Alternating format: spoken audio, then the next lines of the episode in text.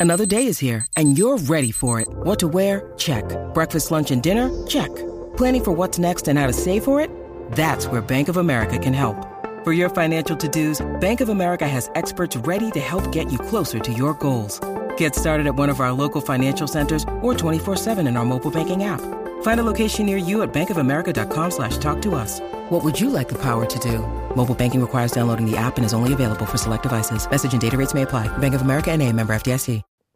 Welcome, listeners, to the Witcher Lorecast. I'm Geralt of Rivia, Witcher of the Wolf School, here to share my knowledge of the continent and how my journey began. With two other Witchers, Ben of Temeria and Toasty of Tredegor. This might become an even greater tale than one of Dandelion's ballads.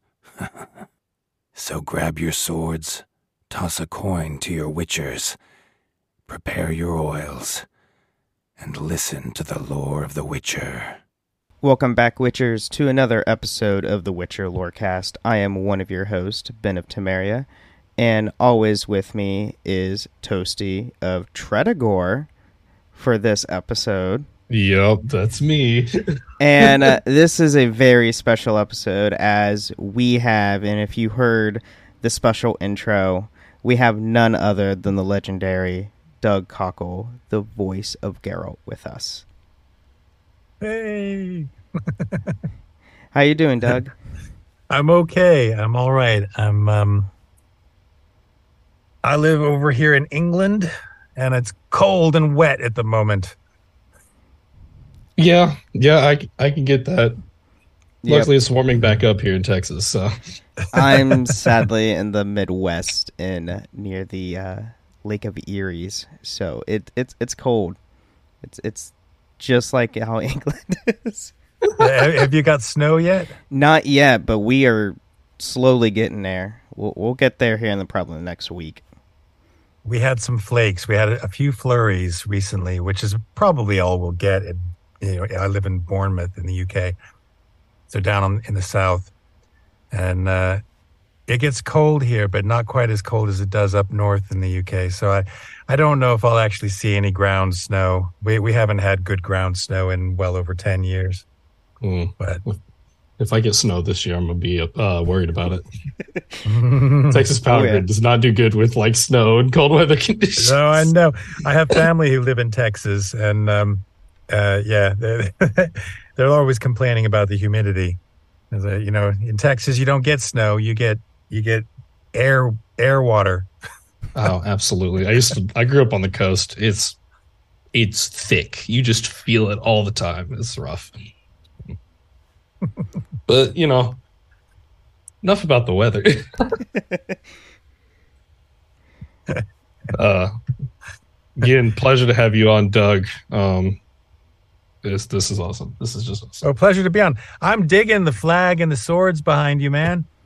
Thank you. I honestly, funnily enough, this flag. I just found it searching on Amazon. I was like, "This is cool. Like, this is sick." Yeah. so Thank you, that. I bought those swords at my local Ren fair. So, Nice. mhm, Yeah, I um I've got mine here as well. You can see them there. mhm. Um, I I acquired these at a convention, and um and they're pretty good. They're sharp. They're Damascus I was like, steel, man. They're, they Ooh. they got, yeah, they got the. I don't know if I if I show it to you. I don't know if you'll be able to see it on here. I don't know if the that's good. the Yeah, they look like able to see. real legit too. Like, Yeah, they're nice. I don't know if you can see the um ooh. the folds in the steel.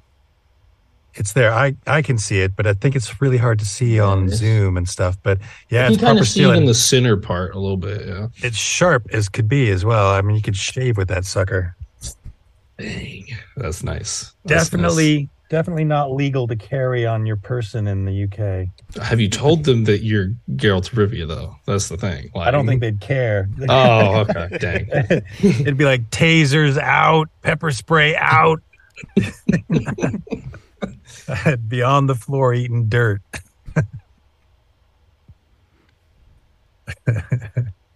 Oh, all right. Ben, you want to take us away with the? Well, actually, wait, that's me. I'm the Yeah. one asking the first question. Oh man, I've already lost my brain.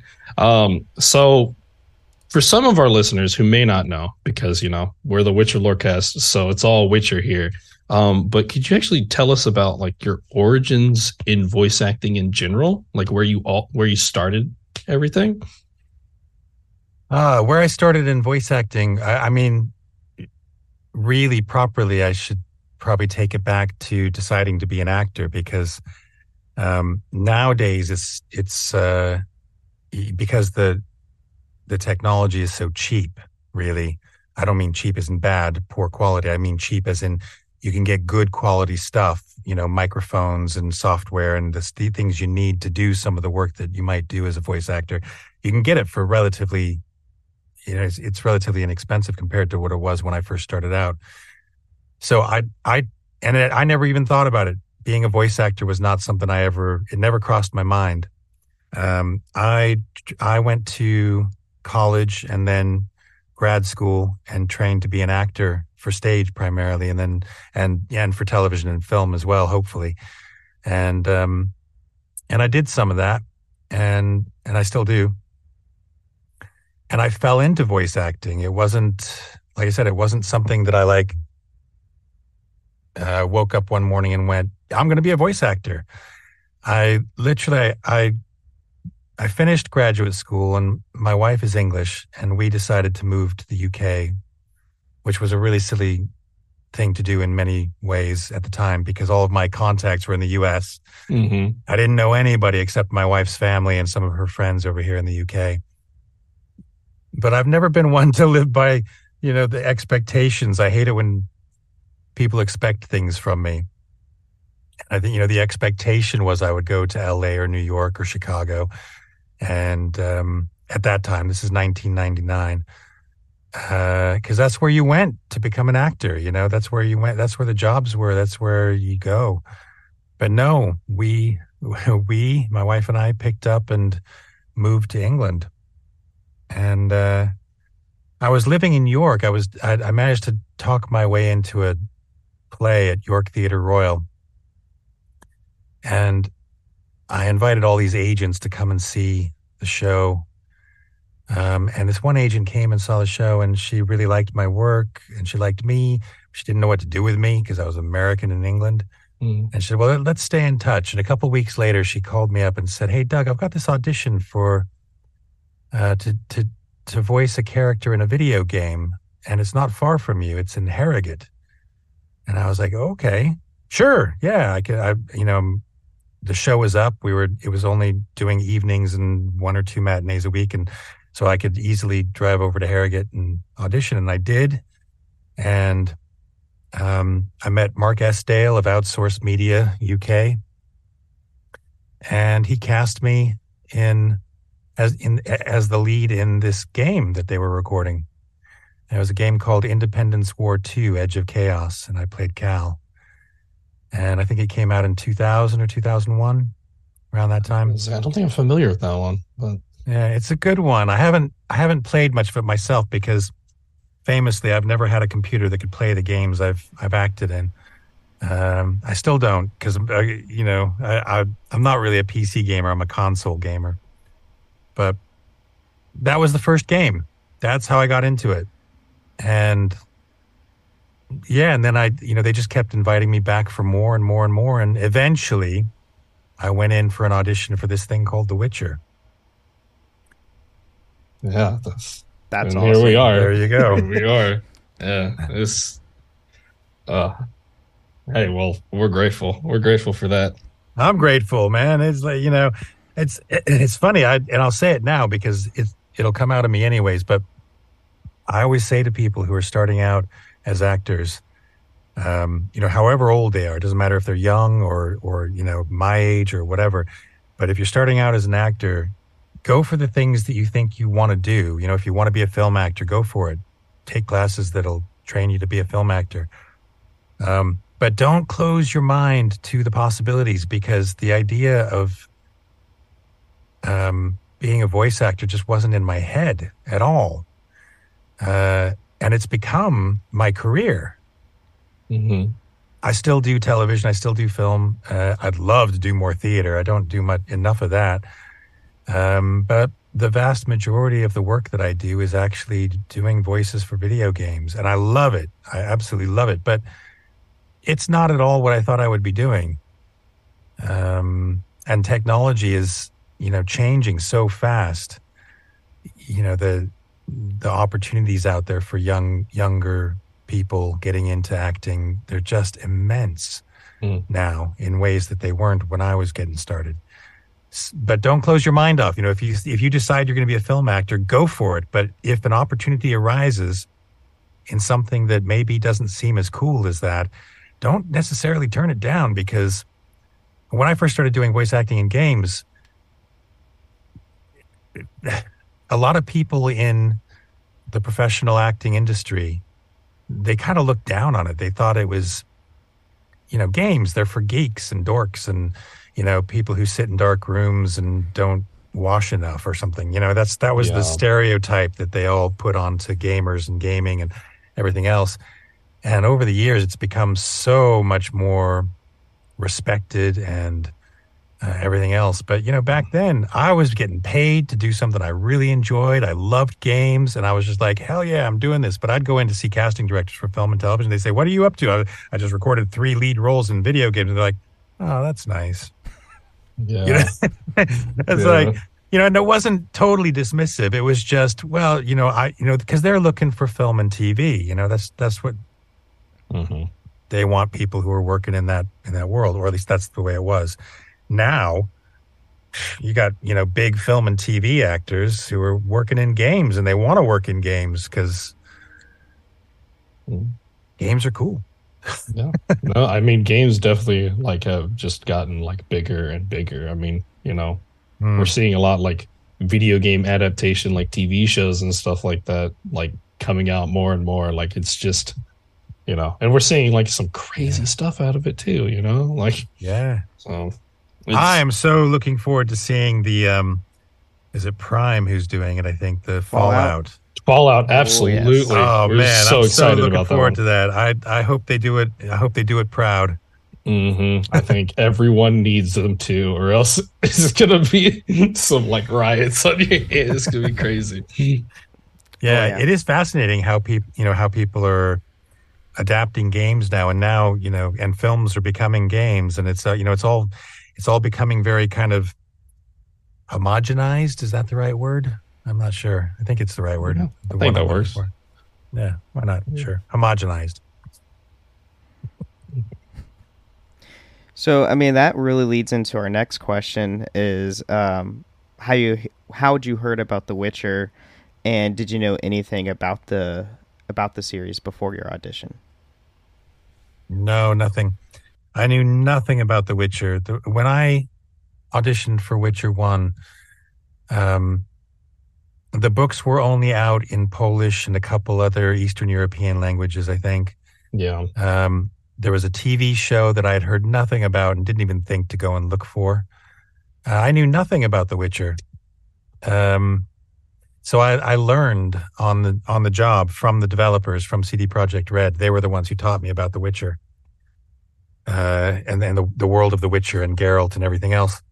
It wasn't until we were about uh, I don't know, two or three months into maybe maybe a bit more into recording Witcher two, that I became aware of the books in English. Mm. And then, um, and then I then I started reading the books, and now I've read all the books, and I've read them, you know, several times. Um, watched the TV series, obviously the Netflix TV series, and you know, it, it's um, you know, so the, the Witcher now is this huge thing that is known globally. Mm-hmm. But when I went to that audition, nope, never heard yeah. of it. Yeah, like I mean, loved the yeah. idea of it. You know, I I love fantasy worlds. So when they were describing the the world of The Witcher to me, I was like, yeah, this sounds familiar. I'm a big Tolkien fan. Mm-hmm. You know, mm-hmm. love Lord of the Rings and The Hobbit. Always have since I was a kid. I had like a fourth, third or fourth grade teacher who read The Hobbit to us at lunchtime in class every day. That's and that was kind of what that would that my love for the Hobbit and the Witcher, uh, not not the, the Witcher, the um, the Lord of the Rings and stuff. That Mhm. started right there, Mr. Langen, Del Rio School in uh, in Oceanside, California. Shout out, Mr. Langen. He's either he's retired, I'm sure now, but he was a young bearded hippie teacher who was so Oh. cool back then. Those are the fun ones. Those are always the fun ones. Yeah. It was a whole vibe. So I'm I'm just curious that like when they were telling you like what did they tell you if in I know it's a, a while ago, so but like what did they tell you about Geralt? Like the the character you were going to be like embodying in this role? Like Well, they it's hard to remember yeah. because it's so long ago now. I mean, we're talking. My audition was in 2004, I think. Yeah, it was in 2004, um, and then we recorded it in the spring of 2005. Um, and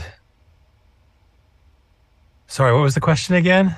It's just like if, if you can What did remember they tell me? What did they tell yeah, me? what did they tell you about him? Yeah. I the, the way I remember it, which may not uh, be absolutely exactly the way it was, but the way I remember it is that I was told that he was he was kind of like a kind of like a mercenary, you know, a, a sword for hire. hmm He hunts monsters. Um, he's human, but he's a mutated human um, because he went through this thing called the Trial of the Grasses, where you know sorcerers do this thing that changes the the boys or the girls into witchers, and it makes them stronger and faster, and makes them able to handle the toxins of the various witcher potions that they take and things like that. So I was given this kind of information, and I was, um, I remember when I went to the audition, I was, uh, it, it- they just kept saying lower, lower, get your voice lower, uh, no emotion, less emotion, no emotion. He's not emotional. He has no emotions because the trial of the grasses. And I was like, okay, okay, I'm trying, I'm trying, I'm doing my best here, man. And somebody said to me, think Clint Eastwood as Dirty Harry. Ooh. And if you think about it, I have to get a little closer to the mic, but if you think about it, you can hear it in the voice. You know, it's Go ahead, punk. Make my day. so. And that was, I, I think, I didn't say that obviously in the audition, but I, maybe I did. I don't know. Uh, but it was, that was kind of the, insp- that was the, that was the vocal print that helped me kind of go, okay, I think I know what you're looking for now. Okay. Um, That's that's cool. Yeah. that's- oh, and then they cast me, and the rest is history. Oh, that's awesome. Sorry, you did the voice, and I'm just over here like giggling now. of course, you know. So, but okay. So Clint Eastwood, but Dirty Harry. All right. That's that's Yeah. how we got Geralt of Rivia. That's awesome. Yeah, well, if you think about it, you know, Geralt is kind of a dirty Harry type character. You know, he wanders into town, and you know, all the baddies just want to pick on him, and uh, you know, he does the jobs that none of the other cops want to do. Hmm You know, it's like it's that kind of thing. You know, Yeah. I think I think Geralt should have more squinty eyed time, though. You know, Clint Eastwood does that whole That's true. That is I think- I think thousand-yard he- stare with the squinty eyes. He kind of does though, but in in that case, because he's like the mutations, he could just dilate his pupils.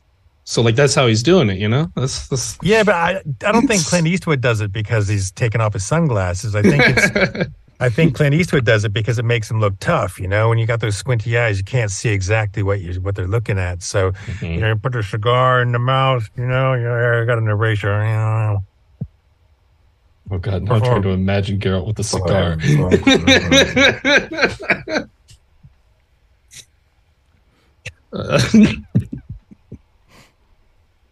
I'm gonna kill Toasty.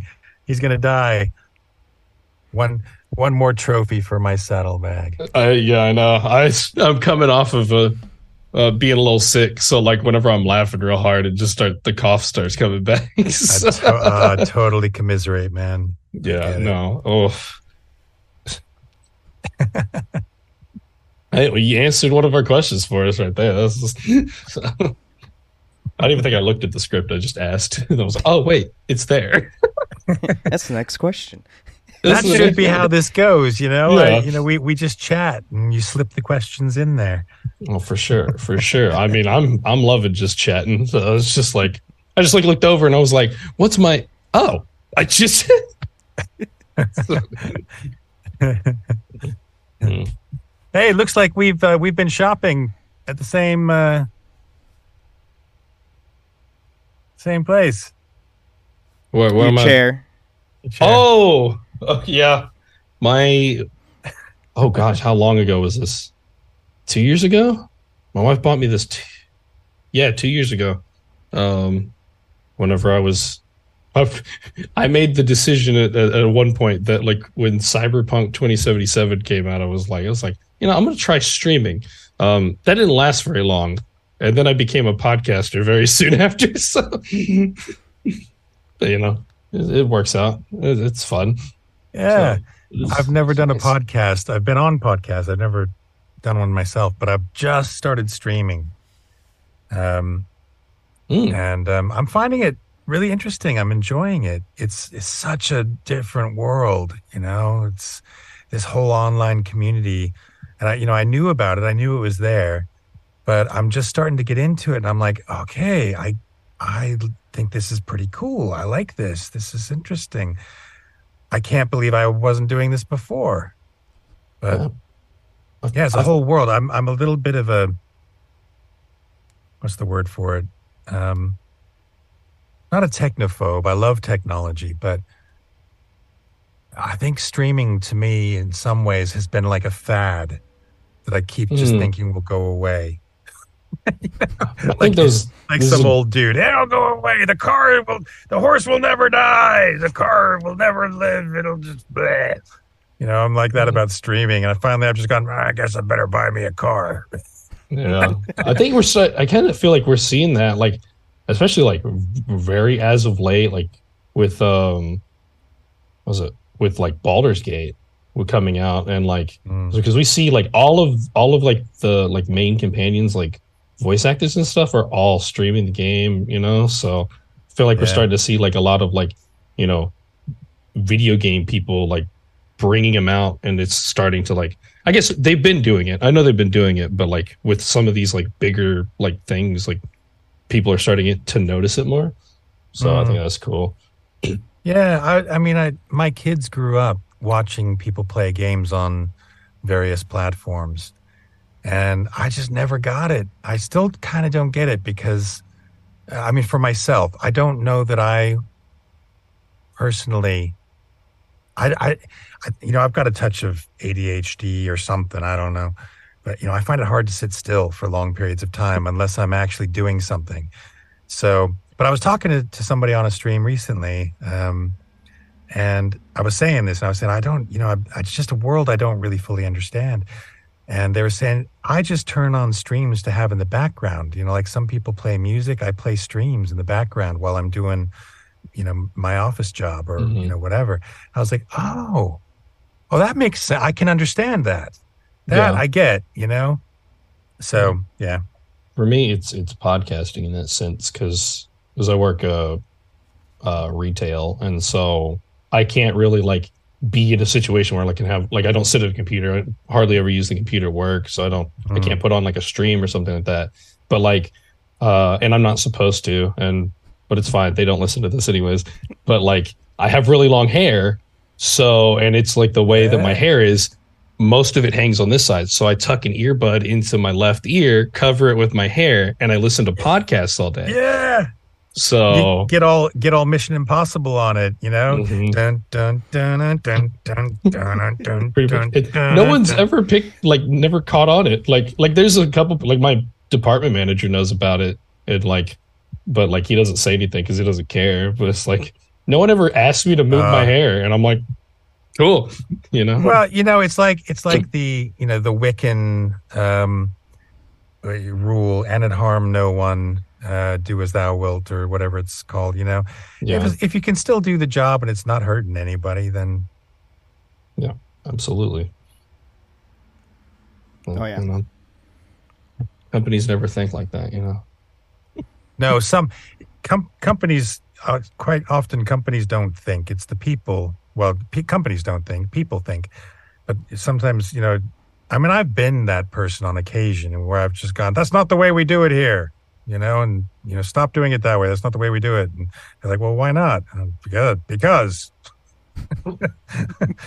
Because I is- said so. The- yeah, because I said so. Yeah, I mean, I, I'm a dad. I've said that many times. You know, why can't I do? Because I said so. Now go somewhere else. Do play something.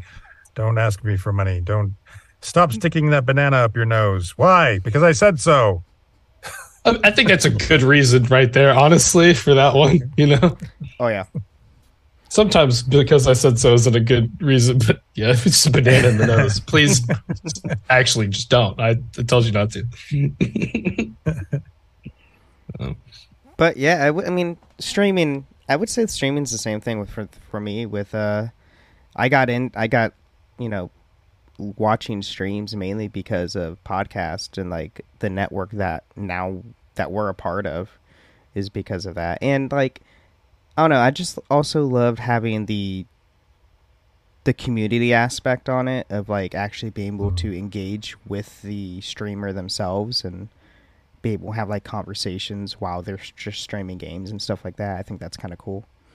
Yeah. Yeah, I, it is cool. It's really cool. And I, you know, th- there are a few streams that I've, you know, I've gotten on and watched before in the past, and um, you know, some of those people have become friends as well. Um, the Opera Geek is, uh, she's a fantastic streamer. She streams all kinds of games and stuff. But I met her through The Witcher because she, she was streaming Witcher Three, first or second playthrough or something like that, and she got on Twitter and tagged me in a post that she wrote uh, about something, and and so I got the notification. Obviously, you know, you've been tagged in a post. And I went and had a look, and I was like, "Oh, okay, cool. That's that's cool. That's funny post." Ha ha ha! I responded, replied, "Ha ha, ha funny." Blah, blah, blah. Said something witty back, and then uh, and then you know we just we just started having a bit of online banter on Twitter, and then gradually that led to a DM, and then she was like, "Hey, would you be at all interested in coming on my stream with me at some point?" And I was like, "Sure, why not? I've never done it before. Let's try it." Um, Cool. you know, but you know, things start that way, and then you know, and then next thing you know, you're wandering around a convention together, and you know, Uh, I'm sure, sure you go to a few of those. I try to. Yeah, I love it. I love conventions. They're they're it's they're full of really interesting, fun, cool people who are there to celebrate the stuff they love. Mm-hmm. That's awesome. That's an awesome way to think about it. Uh, I was scared of conventions at first. I didn't know what to. I'd never been to one. I was invited to my first one, and I was just like, ah, "What do I do? How much do I charge? What do I charge? What What do I do? What do I bring? What do, What do I need?" I showed up with like nothing, a couple Sharpie pens, and they printed out some stuff for me to sign. And I was I, I was just like, "Wow, this is a whole world I don't get." And now I've got merch I sell, and you know, it's like crazy the evolution of understanding, you know. hmm hmm Funny enough, I actually have one of your Geralt signed uh, Streamily. Uh, oh, do you? yeah, I do. Ah, nice. Well, thank you for going on Streamily and ordering it. Did you order it or did you buy one of the pre pre signed ones? Uh, I ordered it. Nice. Thank you. Yeah, absolutely. I must need to do that. I I haven't done a Streamily signing since last January or February, I think. Mm. I'm probably overdue to do one, but I I don't I don't have I don't really go very often just because like like it's it's a lot of like planning. I'm you know expenses and stuff like that, and then like yeah. you get into it and it's like you know like who's gonna be at this thing and it's like oh man I would love to and then you like start tallying up and you're like okay I can't afford that anyways I I, I don't want to go Yeah, yeah. So it's I haven't ever I've gone to like some smaller ones, some like Texas like conventions because I was invited to do them back whenever I was playing uh, Quidditch back in Victoria, um, and we had like some smaller like like Go games or something like that. Wanted us to go and do like a little Quidditch like demonstration thing and like for people. So Yeah. you know, but that's about the only ones I've ever been to. I think. yeah, they're crazy. Conventions are they're wonderful and crazy, and um, I always want to buy dice. I'm I, don't I don't have a huge collection of dice, but I have a bigger collection of dice than I need, eh, as as all good dice gremlins do. You know, um, but I always end up going to these conventions, and then I you know if, if there's a lull in the line, I I always say to my handler, I'm just going to go for a little wander. And sometimes they, they come with me and sometimes they don't. Um, and I'm, I, if I see walls of dice, I'm there. I'm like, it's like, it's like reverse kryptonite, you know, just pulls me in these little polyhedrons. Yeah, I feel that. Mine's right here. there Because you I go. play, I play a lot of D and D. I play a lot, so they're always right here next to me. Yeah. Yeah. Oh man, I, I love D and D. It's, it's, um, I, I don't know how well I play it, but I love playing it. There's no, there's no how well to play it. It's how you play it. Like honestly, like it's, you know, there's, there's sure there's like etiquette and stuff, but like that's that's the point of D and D. Like it's a, it's for you to like, kind of, like, get into and immerse yourself into another world, which is, you know, man, funny we're talking about video games a lot. It's kind of the same thing, but like Yeah. and just play how you play and how like what how playing makes you feel good to like play because it's there for your enjoyment. It's a game, you know. Yeah. Yeah. Like- absolutely. So I, I mean, I, I- am real passionate about D and D. I love it so much. Oh yeah, what you know? I just saw today they're bringing out um, 50th anniversary editions of the Player's Handbook and and some other things and some special stuff. You know, the art of D and D and uh, you know Mhm. where it all started, kind of stuff. Book, um, and I've just literally because I'm starting I'm starting playing with um with an actual play group that we're, going to stream uh, called Natural Six. And so I bought, I, I mean, I bought myself a player's handbook years ago. But I recently thought "Ah, maybe I should get the Dungeon Master's Guide just because I, you know, I want to read up, I want to know the rules better and stuff like that. And then I saw that they're going to bring out the 50th anniversary editions of, of you know, the, the core rule books and everything. And I was like, oh, damn. Now I have to wait, you know, Mhm. and probably pay you know three times what you would normally pay for a dungeon master's guide just because it's going to be the the 50th anniversary edition you know? Yeah, yeah, but you know, that's what, what you got to do on that one, huh? yeah. So, kind of crazy though to think that d&d is going to be 50 i mean 74 is that when it came out then Jeez, that's that's right yeah 2024 so 74 must be when it officially came out i used to have i don't i can't remember where i got it i had the the, the original basic dungeons and dragons set uh, Mm. the one in the box with the, the the red dragon and the little dude on a horse or something like that. I think it was uh, that art artwork. And I had the original Monster Manual and Dungeon Master's Guide and Player's Handbook and all that stuff. You know, this is when I was ten or Mm. something like that. I was born in '70, so it came it, uh, it came out when I was four years old.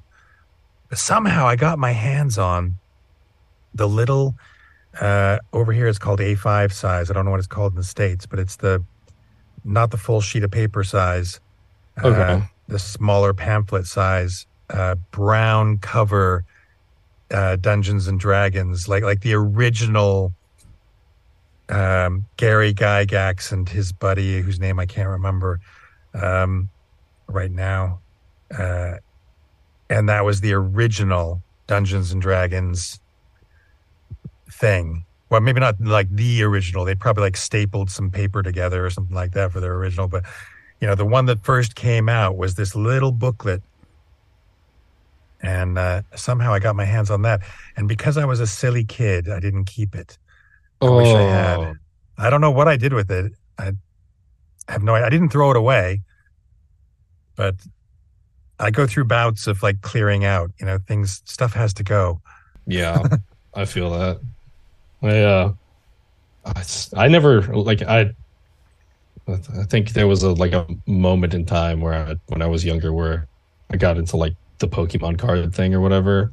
Mm. Definitely didn't keep any of those, and I was like, well, maybe I should have, considering that craze that happened like during COVID or whatever. So, it's, yeah. Oh, yeah, things we I, wish we kept on held on to. Yeah, I mean, there's so many games that I've I've purchased in the past, and then, like I said, you know, you go through a phase where you're like, I got to clear some stuff out because I got no room for anything. I'm sleeping with my games, you know. it's like there's nowhere to put them except the bed. Um, That's fair. And uh, yeah, things like Magic the Gathering. I used to play that. Oh. Um, and uh, it was it, my my wife and I. We just decided to play one day. We were we were bored we were traveling actually. We were driving across the U.S. and um, we didn't have any anything that we were currently enjoying. And I'd heard about this thing called Magic the Gathering, so we stopped at a town and found some place that sold it, and we bought a couple decks so that we could play and some little little you know gemstones for counters and things like that. Mm-hmm.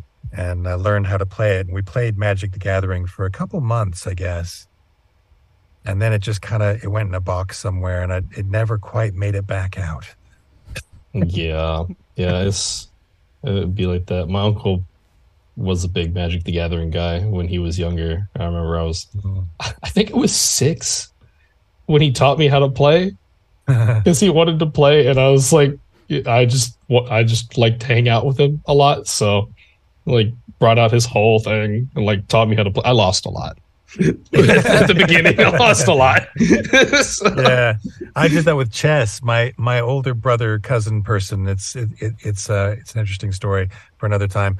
But um, my older brother, he taught me how to play chess, and I'm trying to remember how much older than me he is. I think it's like six years. And yeah, he taught me how to play chess, and I just lost all the time uh, because he was really good at it. He's got a very, very logical mind, and you know, he's got the kind of mind that works really well with chess. Mm-hmm. And um, he just beat the pants off me all the time. But I, I learned. I sure learned. yeah, that'll that'll do it. Let's... And I still love chess. I loved it. I, I, I mean, I love playing with him, but I also just love, um, you know, I love games. But I think that was part of my early love of games, board games, and things like that I was never really into, you know, Chutes and Ladders or. I played Sorry. Do you remember the board game Sorry? Um, absolutely. Yes. I got that for Christmas one year. I can't even remember how old I was. I can't. I, I must have been like seven or eight or something like that. I used to play Sorry with my my uh, my parents and brothers and sisters. Dominoes with my grandpa a lot. That was my grandpa's game. Was Dominoes. Dominoes is good. Yeah, yeah. I, I, played. I uh, I was a Scrabble I was a Scrabble guy. Okay. Scrabble, Scrabble, yeah, yeah classic. Some of those, you know, th- those are classic games. They're so mm-hmm. good. Yeah, and like me and whenever we would spend time together, which was a lot because he like for a good chunk, like he would, he lived nearby, uh, me and my mom, you know, um, so I spent a lot of time. We'd like we'd sit down, we'd play like rounds of dominoes, like just rounds, and I always lost. But though I remember the one day I beat him I won, and it was like it was one of the most glorious days of my life because it was like I beat my grandpa at dominoes because my mom hadn't even done it, my uncle hadn't even done it. Like I was, I would, I had achieved something, and he never let me win. I know that for sure because it was like this was like probably eight years, nine years of just losing, losing, losing. So, you know, uh, are you sure it wasn't like a a little a little love pat from grandpa? You know, you know, he's just secretly going, I'll make it look like he did it, but secretly I'll know that I actually let him have the winning move because because he needs a boost. I I don't think like I mean it's possible. It's entirely possible. We never know like, you know, like parents, grandparents do stuff like that sometimes yeah. and like we're young, we don't get it. But like knowing how my grandpa is when it comes to games and how much he likes winning, and like he'll get like angry when he starts losing stuff. And it's like I feel like I I feel like I actually did something Sounds to me like you legitimately won that game. I never won again since. I've only ever beat him time. I've lost every other time I played with them still. So maybe maybe that was just a day that Grandpa was off his meds a bit, you know. probably, honestly, he I was probably. feeling a bit loopy. hey, I don't know what it was, but I'll take it. No, I'm sure, Toasty. I'm sure that you play a mean round of dominoes. Yeah, it's been a while. It's but like definitely. I'm unfortunately I am my I I played games with my grandfather growing up, so I'm really serious about them. And sometimes that's not the best thing. I'm relentless. so I totally get that. Yeah. I used to be a bit like that actually. I used to, you know, be I didn't like it when I started losing and I didn't I didn't particularly like losing. Nobody does. Nobody particularly likes losing. For sure. But um I've grown to enjoy just just the game itself, just the playing of the game and the company, you know, that it brings. That's that's where games are really important. Yeah. I think I'm starting to get into that like kind of mindset, you know. It's been I play with my wife sometimes, you know, different games and stuff we find like cuz we'll go to like, you know, Barnes and Noble or something and get like like some like weird thing. Like one of the ones we've been doing a lot recently is I don't know if you're familiar with the Villainous uh, card game. It's like I've heard about it. I haven't played it. Yeah, so you have like little decks um and like a board and like a figure or whatever and you like you're playing as like a Disney villain and like you're both doing it and it's like a card game against each other and like right. certain parts on the board that you're on like have different like you know like abilities that you can do. So you land on one space and it's like you get like three power tokens. You can discard a card, play a card, and you know something else. And like each spot on the board, there's four typically have different actions you can take. And you can't stay on the same space on a turn. So you have to kind of strategize with it. And sometimes you have to unlock certain places and stuff. And so it's like a very like interesting, fun little like game. Um, and it's like all like all of the cards are very much like the from the perspective of you know the the Disney villain you're playing and you're trying to win. Like yeah. Like you win by doing the thing that like they intended to do, you know, in whatever film they were in. You know? Yeah. So it's it's interesting. It's real interesting. Ah. It's so kind of like you're still trying to make that coat out of Dalmatian puppies. Yes. I don't think I've I think I played it as her no, actually, I haven't played as her. My wife played as her one time. Because there is a there is a Cruella. Uh, I like uh, my particular favorite is uh, Doctor Facilier. He's my he's my favorite deck to run. Oh, who's that? It's um, Princess and the Frog, the the more the newer one. Oh God, I've forgotten about that. Yep. So it's it's it's fun. It's a cool little game. Yeah games, man. They're awesome. Yeah, absolutely. Oh, yes. Very well. Let us get this over with. Something has infested my vineyard. Mm-hmm. Great. Let me go prepare my something oil then.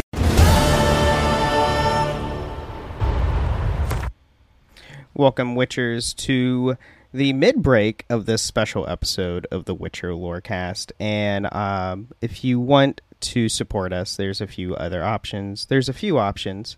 I'm so like dazzled right now. It's hard to talk. So yeah, yeah, yeah. we we just and this for just this is a post episode recording of the mid break because uh we just got done talking to Doug fucking Cockle. So I'm just so uh it's great.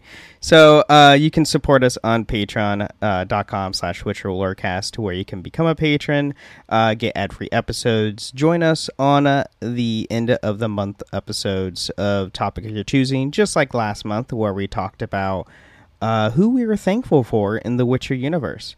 And uh, a big shout out to our higher vampire, Jared M., who gets a shout out every week uh, for being a higher vampire on our Patreon.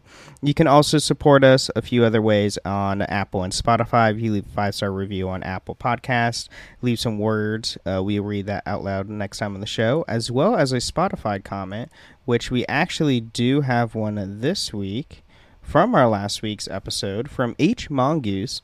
What about Shani? Question mark. Was hoping the redhead fans would have said that. LOL. However, awesome show as always. Been with you guys since the beginning. Keep up the awesome work. Hey, you know it. It's fine. You know this is not. You wouldn't have heard this yet, but we we can say Doug Cockle is thankful for Shani. Oh, absolutely. So and uh, yeah, and you can also find us on a few different Discord servers: the Robots Radio Discord at robotsradio.net, as well as my own Discord server, the Ben and Friends Podcasting Discord. And you can find me on that with my other shows that I host, which are the Holocron Histories, the Final Fantasy Lorecast, and the Wizarding World Lorecast, as well as Toasty's other shows. Uh, right. This is a mid break. We don't normally yeah. shout this out, but whatever. Uh, yeah, Cyberpunk Lorecast as well as Cyberpunk, uh, Cyberpunk, Cyberpunk apostrophe D. That do with the something for an Almighty Crit King. Yeah, so you can find us there on those discords with our other shows, and yeah, let's get back more into this awesome, dazzling interview that we had. You smell of death and destiny, heroics and heartbreak. It's onion. Right, yeah.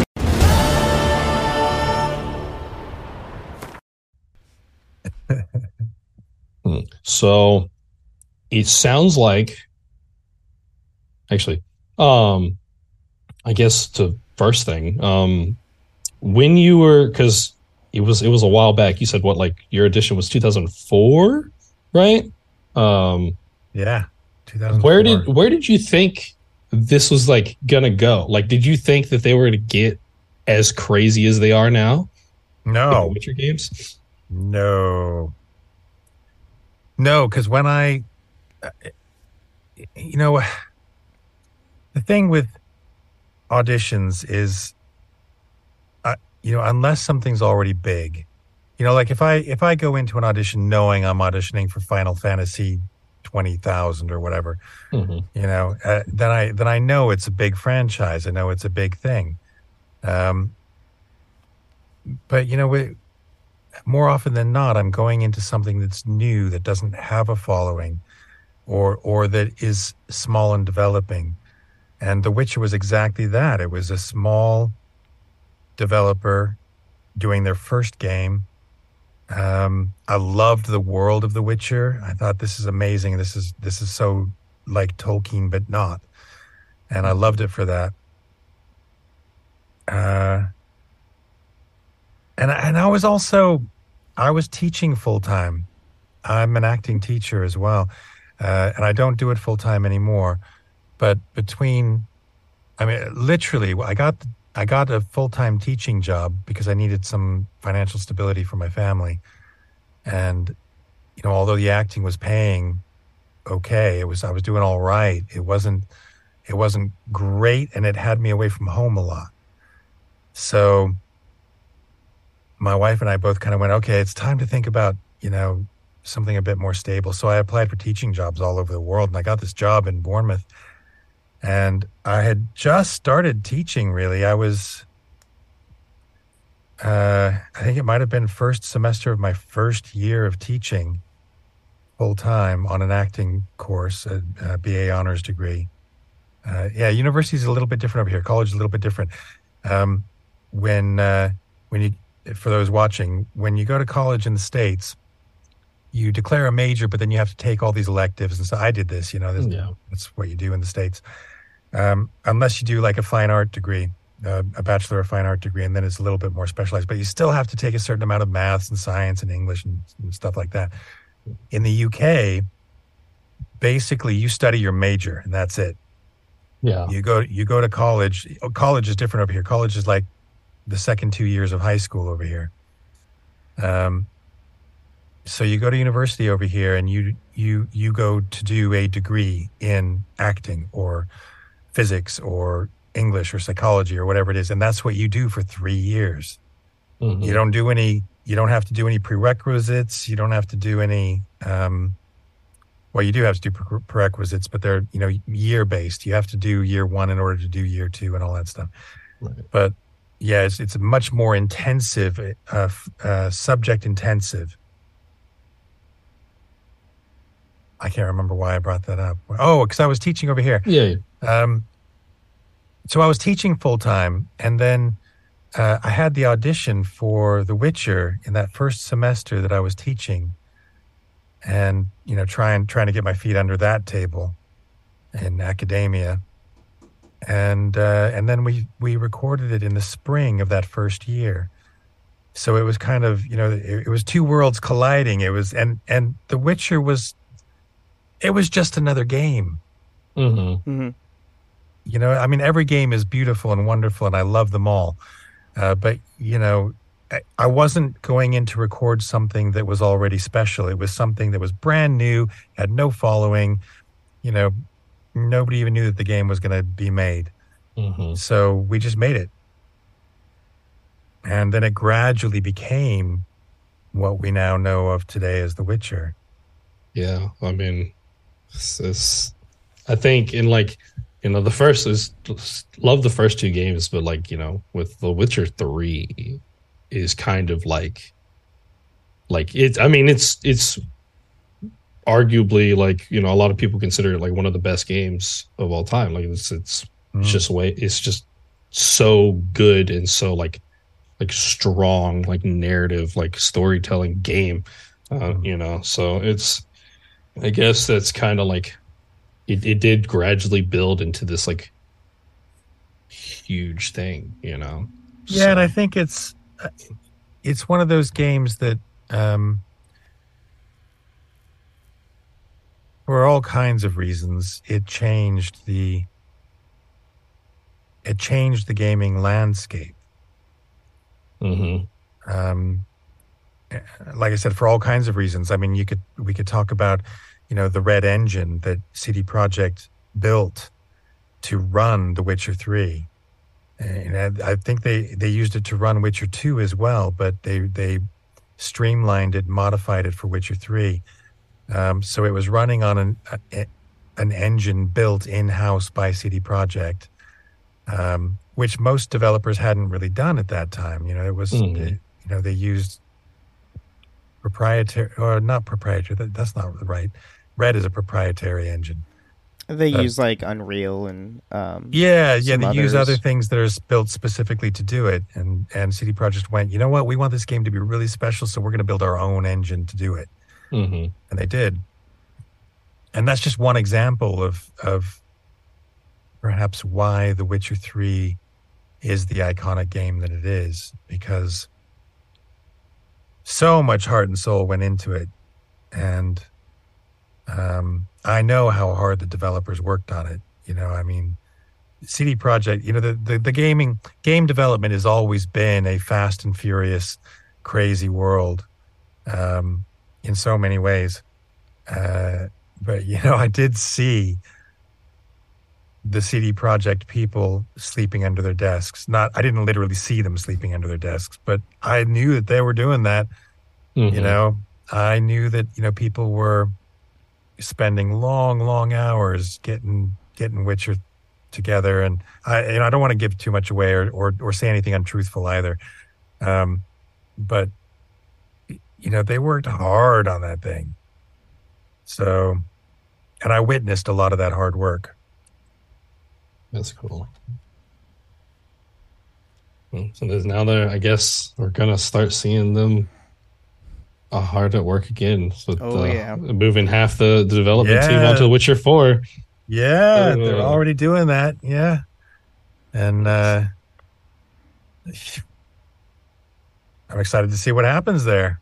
I, I honestly know nothing. I know as much as you do about Witcher 4 and the Witcher 1 remake as well. I'm excited for both of those things. I think it's going to Oh, be awesome.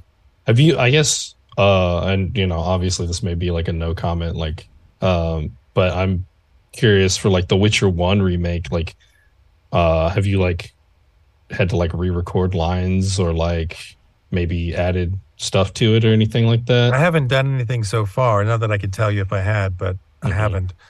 Um, so who knows? Mhm. Who knows? Yeah. They do. They know. But they, They ain't know, talking. Yeah. so far. Yeah. so far. They'll tell us when they're ready. Oh yeah. So, um, speaking of the games, like, have you played the games, and like, what would your school do you actually prefer, like, combat wise? Uh, It can be philosophical too, i- for Yeah, the reasons of the that. school. It can be whatever reason. Yeah. Well, you know, the thing is, one of the, uh, I'm growing in a beard and it's a little bit itchy. Ugh. Fair. Um, the thing with The Witcher is I actually, uh, I do feel a little bit like somewhere out there in the universe, there was somebody watching and saying, you know what, Doug needs to hook up with this thing. Um, when I was a kid, I absolutely fell in love with wolves. Just head over heels in love. I read everything I could find. This is pre internet days. Mhm. So, you know, it was going to the library, finding anything I could find about wolves. There was a fantastic book, I can't remember the author's name, called Of Wolves and Men. And it was all about wolves and the history of wolves and how they've interacted with humanity and, you know, the, the you know, the, you know, the, how they've been vilified throughout the years and, you know, the, you know, biology and social interaction and, you know, all, all about wolves and people and how they interact. And it was a, you know, my favorite book for many, many years. Anyways, the point being that when I was cast in this role as this guy named Geralt of Rivia, who's called the White Wolf, and he's from the Wolf School of Witcheriness, you know, it, I was just like, oh my God, this is like, this was made for me. Mhm. you know? And i when i was 21 because in the states is i don't know if it's still this way. Is it st- no it's 18 when when can you get a tattoo in the states? Eighteen. it's 18 isn't Mhm. it? So i think i i think i was 21 i think it might have been 21 in virginia when i was living there. Anyways i decided to go get a tattoo and i've got a tattoo here on my shoulder on my arm and it's of a wolf howling at the moon Oh, and uh incredible. yeah, so the, the this theme of of the wolf has been part of my life since I was like 10 years old. So when The Witcher came along, it was just like, well, of course I'm playing Geralt of Rivia the White Wolf. Of course I am. Because because it's a wolf thing. You know, it's got to be. Absolutely. That's awesome. So Um, yeah, to go back to your question, School of the Wolf, I think would be mine. Though I have to say, quite tempted by School of the Bear as well. I, I kind of like the the big burly, um, throw your weight behind it kind of school. That's kind of fun. Okay. That's cool. I don't think I've hmm. I'm trying to think if there's like I've ever interacted with someone who like said they preferred like like the like obviously it's the second, but like the bear. That's that's like a rare choice, I feel like. Do you? Why? I just, I just, just people that interact. I've never, I never like. I think the wolf one. I mean, obviously takes the cake, you know, because it's it's Geralt. It's a Geralt. Like all of the Witchers we come to know and love are from the school of the wolf, you know.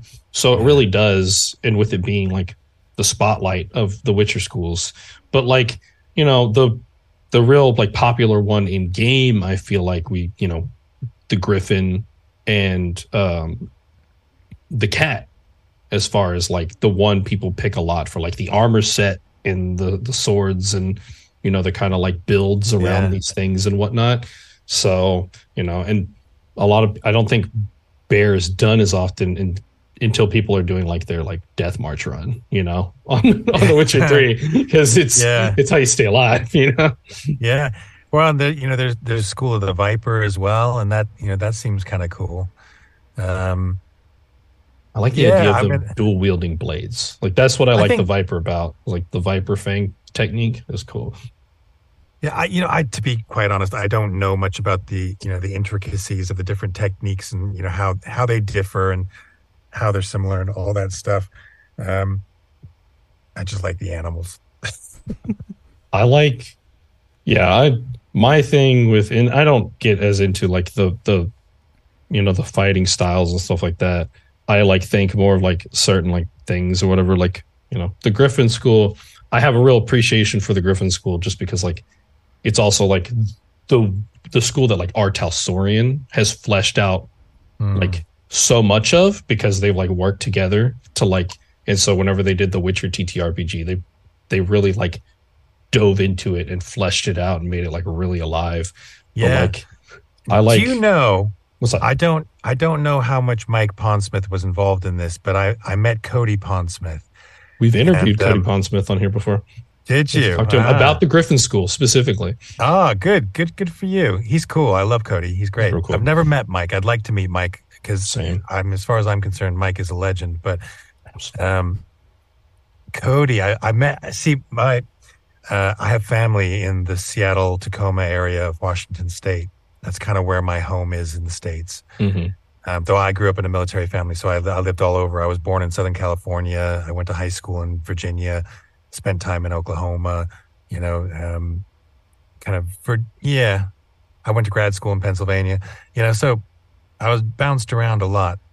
But um, anyways, I, I was going home to Seattle to visit my my family and my you know my parents and my sister and um, people who were there, and I can't remember how it all came about, but I, you know, I knew about the Witcher TTRPG. It had just come out, or or was just coming out. I think it had just come out, and I heard that R. Talsorian Games were in Seattle, and I was like, "Well, hell, I'm gonna reach out to those guys, because why not?" And so I did. I think it might have been on Twitter or something like that. I just I tagged them in something, and said, "Hey guys, I'm gonna be there." and Cody got in touch, and so I, I went to their their headquarters, their base. It makes them sound like superheroes or something. They are. Um, they are, yeah. They are. I went to their secret headquarters um, in Redmond, I think it was, and uh, and I met Cody, and I met his mom, and uh, and I met this other guy whose name I can't remember at the moment. And uh, we had a fantastic afternoon. They were showing me some of the games that they were developing and stuff, and we talked about The Witcher. And Cody was freaking like 16 years old when he wrote The Witcher TTRPG. He was Yeah. 16. He was a, a kid. He was still in high school. He flew to Warsaw to pitch to CD Projekt. So he wrote it. He just wrote it all, and then said, "Hey guys, I'm coming over." And he went, and he pitched to them, and they went, "Yeah, this looks great." that's that's so awesome. That's Isn't that's that cool. cool? Yeah. Yeah, I was so impressed with him. He was just like, you know, his knowledge is just incredible. Yeah, I because so I do obviously this show, but I also do the Cyberpunk Lorecast uh, on the robots right. So like we and I've never I want to I want to I do want to meet Mike uh one day because we haven't done that before. We you know we talked to like J Gray a lot um Yeah, and whatnot yeah, on yeah. the show talking about like the tabletop and stuff. So you yeah, know Jay's that, cool. it's I we we pay pretty close attention to the tabletops because you know they just good stuff. Uh, it's, you know for multiple reasons.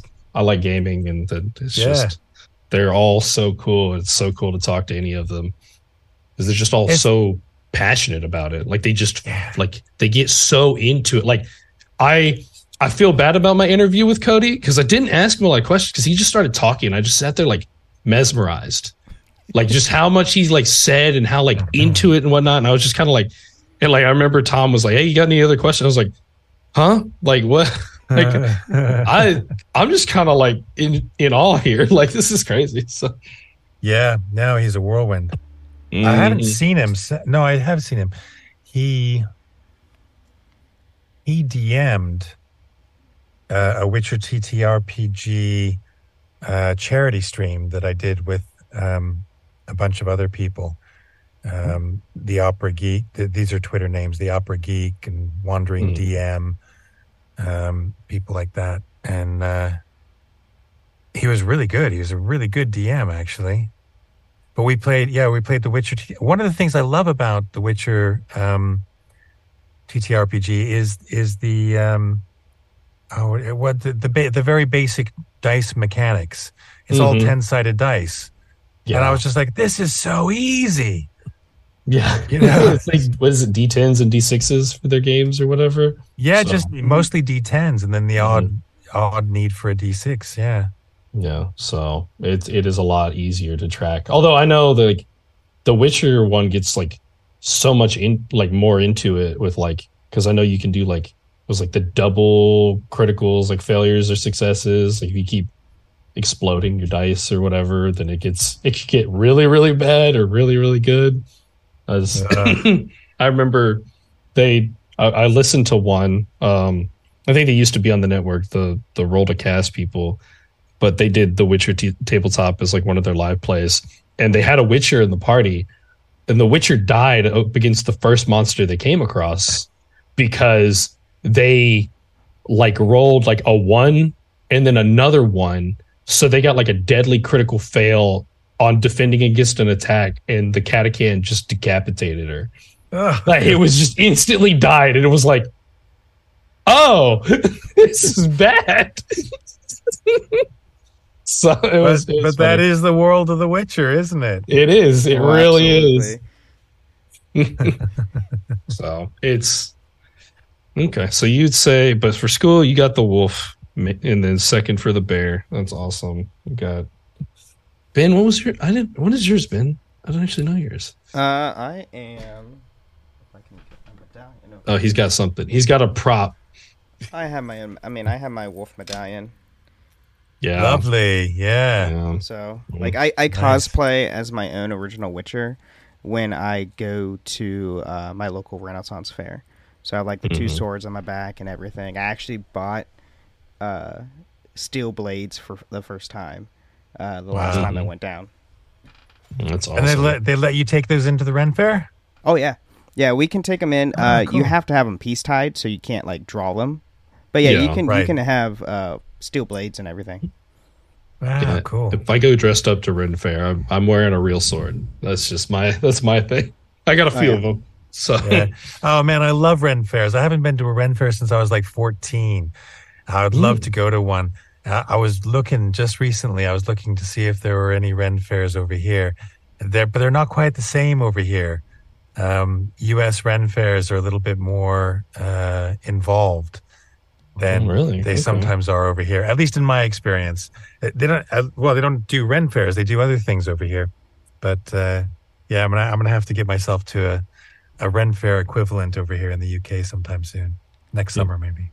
It really shock people. You could go and you could do a, you could go in as Geralt and then just like people I would never know. know that it's like this is this is the Geralt.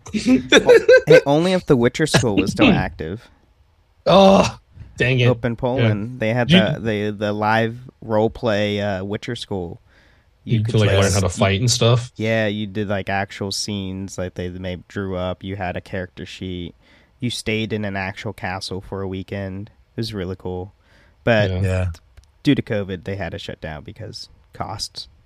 Yeah, I think there was. Didn't we talk about that like like brief like shortly before it closed? We were talking about like it's like, oh, we're going to get a making, like- and do all yeah, this. getting a trip together to go over there to like participate. And I think like probably like a month later, it's like, up, we announced it's shut down due to COVID. And it's like, oh, missed Yeah. opportunities. It would have been. It would have been. It looked pretty cool. There was a similar thing. Um, I can't remember what it was called, but it was like a Renaissance fair, but uh, entirely about the the Witcher world. And um, they invited me to come over to to be part of it, and for it couldn't happen for once for some reason one year, and then the next year COVID hit, and I Mhm. was all lined up to go, and then COVID hit, and they had to shut it all down, and I was like, ah, this sucks because because it looked really cool. They had a whole live action role playing game that was going all weekend Ooh. Um, you know, so people cosplayed as their characters and everything, and they, you know, and they they they larped the whole weekend. Um, but that was just one of the things. You know, they had bands and they had they had witchery food and they had all kinds of really cool stuff. It looked really fun. That sounds that sounds sick. Were they want where did they want you to go as like it do like be They Geralt wanted me to go and ma- yeah, make an appearance as as the voice of Geralt from the games and stuff. This is Mhm. before before the Netflix series came out. I, I originally it was before the Netflix series came out, but so, yeah. it was being made. And then the second one, I think the the Netflix series came out in is it was it 2019 the first series came out? Uh, 2020. I just want to say 2020. I want yeah. to say it was 2020. It Was when the or it was like real. It was so at the tail end of 2019 that it basically counted for. I can't. I know because I think it was tail end of 2019 because I I, don't so. remember wearing any masks or anything to the first one. okay. Um, probably then. the Just first, to imagine doing a live action role playing game like for like a Witcher live action role playing, and then just like it's like, oh yeah, Geralt of Rivia shows up. No, like actually. Yeah. That would've It was that'd funny though. I, I had a um, uh, there, I I did a post. I think it was the most. I think it was season three because Netflix keeps really lovely. They keep inviting me to the to the uh, season premieres of the Netflix uh, series, and That's I took a photo at one of them of me with the with the screen behind me, you know, the Netflix Witcher emblem and everything, and it just me, you know, being there, and uh, you know all these people and when I put it up on social media, all these people replied saying, "Oh, the one and only Witcher, you know, the uh, the OG Witcher, the the voice of the Witcher, blah, blah, all this stuff," which is always nice to hear. Mhm. Um, especially when Henry Cavill's running around looking and sounding like the Witcher. You know, it's like, you know, yeah. it's nice sometimes for people to say, "Doug, you did a great job," um, because he does a fantastic job. You know, he's such a he's so great as Geralt. Uh, but anyways, just just the other day, some somebody from Poland. I think he's I think he's youngish. I think he's uh, you know early twenties maybe. That was the impression I got, but I I don't know. Um, and he responded to one of the comments that basically said, "Oh, you're the OG Witcher," and and he said, "Oh, "No, he isn't. You know the the the Witcher was written by a Polish author author in Poland. There is a Polish TV show. It was made by a Polish developer, and the only Witcher is um um Jacek. I I can't say his name correctly, but Jacek yeah. Rozenek, and um and and I was like." Okay, fair enough, dude. You know, Is that whatever. the, is that the You know, hexer? Yeah, it, yeah. You're it's talking about the- the hexer? Oh no! Yeah. Is, is Jacek the the guy who played the the um, Geralt in the original TV sh- series, the Polish TV series, or is he's the guy who does Geralt's voice in the games? Because they're different. They're, they're, the guy who did the guy who played Geralt in the TV the Polish TV series is not the same guy who does the Polish uh, voice of Geralt for the games. I think I think Jacek is the guy who does the voice in the games. Maybe. I think I'm not not as- 100 percent sure, but Yeah, I'm not as, fully But anyways, yeah, this this guy, yeah, I think it's the I- one of the games because I wrote back to him and I just said, "Look, dude, you know that's cool. That is totally cool. Um, you know, you are you are Polish and you are proud, and that is awesome. So you know, if he's your Witcher, then he's your Witcher. Go for it. I, I you know, it's not mine. You know, it's it's the fans. It's it, you know, and every individual fan has to have their their truth, their Witcher. Oh yeah. That's I'm just That's glad true. I'm I'm some people's Witcher. you're my Witcher. You're, yeah, definitely mine. hmm Um, But you know, it's fascinating because there are you know there are German Geralts, there's the Japanese Geralt, um, there's uh, Spanish, I think Geralt. Uh, um, I don't know if there's French or not, but you know there, there's like Probably. eight different uh Geralts out there if you take all the all the actors who voiced Geralt in all the different languages and stuff. So I need to check out. I need to see if I can like find clips of like the the Japanese one. I want to see what Geralt sounds like in that. I feel like Yeah, he well, he- sounds like like super like badass Ronin, like kind of Yeah. you know. he does, yeah. Like oh, that'd be cool. Yeah, it's awesome. Um, but guys, just real quick, I've got about uh, 15 minutes, and then I got to head off. Um, Yeah. Okay. Cool, cool. We only have a couple more questions left. And let's be honest, you probably can't talk about the sixth one, but we got to ask anyways. Uh, yeah. So, uh, how did you get involved with Netflix to come back to voice Geralt for the upcoming Sirens of the Deep? Because we we just got that news like what a month ago, yeah, it was and about a it month just ago. Like it blew everyone ago. away because none of us expected one to be a new animated film to come out, and let alone we have you reprising the role of Geralt in a Netflix mm-hmm. Yeah. series. I, we were, I was I was giddy. I was jumping on my seat. I was so excited. Yeah, well, I, so was I. To be quite honest, I I was thrilled because I, I I fully expected because it's Netflix and you know they have the Netflix TV series. I fully expected Henry to voice it. Um, so I I don't know why they asked me, but they did, and I was you know when I when I got the email from my agent saying, you know, hey, I've just had a you know a call from Netflix and they really want you to do the voice of Geralt in the in the Witcher anime series that they're doing, and I was like, yes.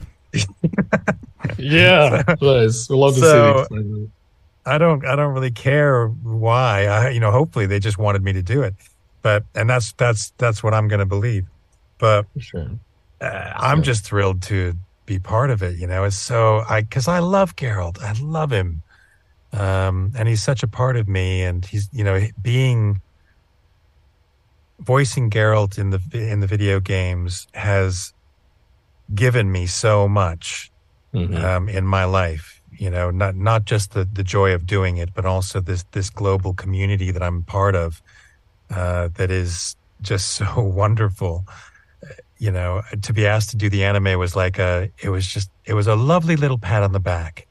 You Mhm. know, and um, I'm excited to see what it what it looks like. I love the trailers. The trailers Yeah. look great. trailers are great. I I'm really it like it's super exciting to me because like I said, like you're my gear Like I love Henry for sure. Like he it did wonderful or whatever. But like yeah, I started with the games. Like so like to me, you are always in my mind like Geralt. Your voice is Geralt's voice. And so like to hear that and, and this one, Sirens of the Deep, is based off of the short story A Little Sacrifice, Mm. which is my favorite short story out of the first two books. So it's just it's really like it's really beautiful to like be getting all of this and like have all of these pieces like fitting together on this for like what might be like you know just a whole different like movie for me, you know. Like Yeah. so it is exciting. Yeah, it, it, it, I think it's going to be a good one, and I don't know what they're going to do. You know, I don't know if they're going to put it out as a as a one all you know one off movie, I think it's or if they're going to break so. it up into like twenty minute episodes or something like that. Who knows? Mm. Just But- excited to see what they do. we gotta we gotta end this off with a little bit of controversy but a little bit of fun at the same time. Are you team Yennefer or team Triss? Oh, what if I said I'm Team Shani? Th- that's a perfectly acceptable answer. If- Um, are you are you team Shani I, I, to be quite honest, I certainly could be. She's awesome. she's incredible Shani is an awesome character. She doesn't get quite enough time, um, you know, in in, in, it- in the books or the games. I think she's really cool. hmm Um, but it, yeah, Yennefer or Triss. So uh, I, I'm pretty constant in this. I haven't changed my mind about it at any point. I'm always Team Triss. Um,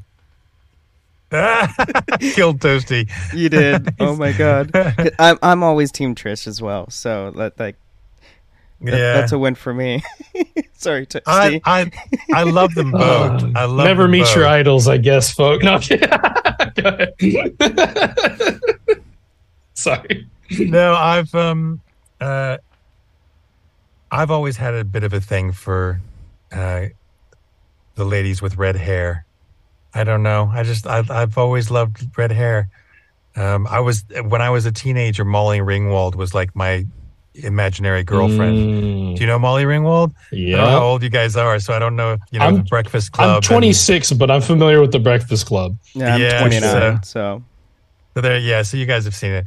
Um, so the Breakfast Club and uh, Pretty in Pink and Sixteen Candles. Those were like, you know, I, I loved those films growing up. John Hughes, he's a genius, absolute genius film, filmmaker, and um, I loved Molly Ringwald. And I think possibly it was a carryover from that, just have, being enamored of Molly Ringwald. But um, I've also just, I, I've just always found red hair to be really, I just think it's pretty It's fair. but you know so anyway so that's part of the reason for the Triss choice but a very small and very shallow part of it really uh, i love yen i think yen is amazing and if you read the books then uh, i mean if we're talking about, about the books i'm team yen because you know yen and Triss in the books is different from yen and Triss in the games Yeah. absolutely. and I just I in the games I gravitate towards Triss's energy more than I do to Yen's energy. Yeah. And I guess like I mean that also like you're for you you were playing in like the realm of like predominantly Triss for the whole part too. Like you had a lot more time with Triss because Mm. Yeah, spent you a lot of time with Triss. two and Yennefer only shows up in the third one. So Yeah. yeah, it's it's understandable.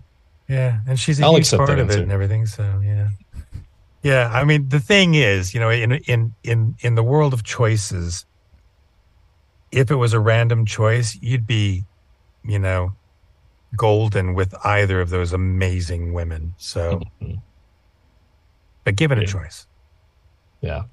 Fair enough. Fair enough.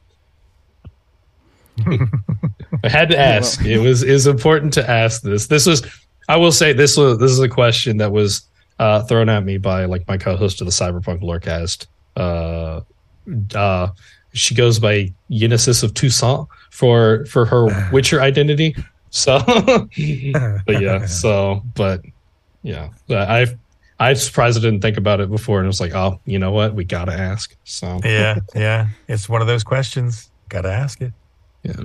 So uh I know we're getting we're getting here to the end. So um we're we it was great having you on. Thank you so much uh for taking the time to do this. No problem. Thank you for having me, guys. It's been a lovely to chat with you. And Mhm. um, yeah, we'll see you. Well, I should suppose I should do this more formally. Good luck on the path. Thank you for listening to the Witcher Lorecast. You can find us on the Robots Radio Discord at robotsradio.net. You can find us on the Ben and Friends podcasting Discord, where you can share your thoughts, comments, or even experiences with the Witcher lore. You can also find us on Twitter at Witcher Lorecast.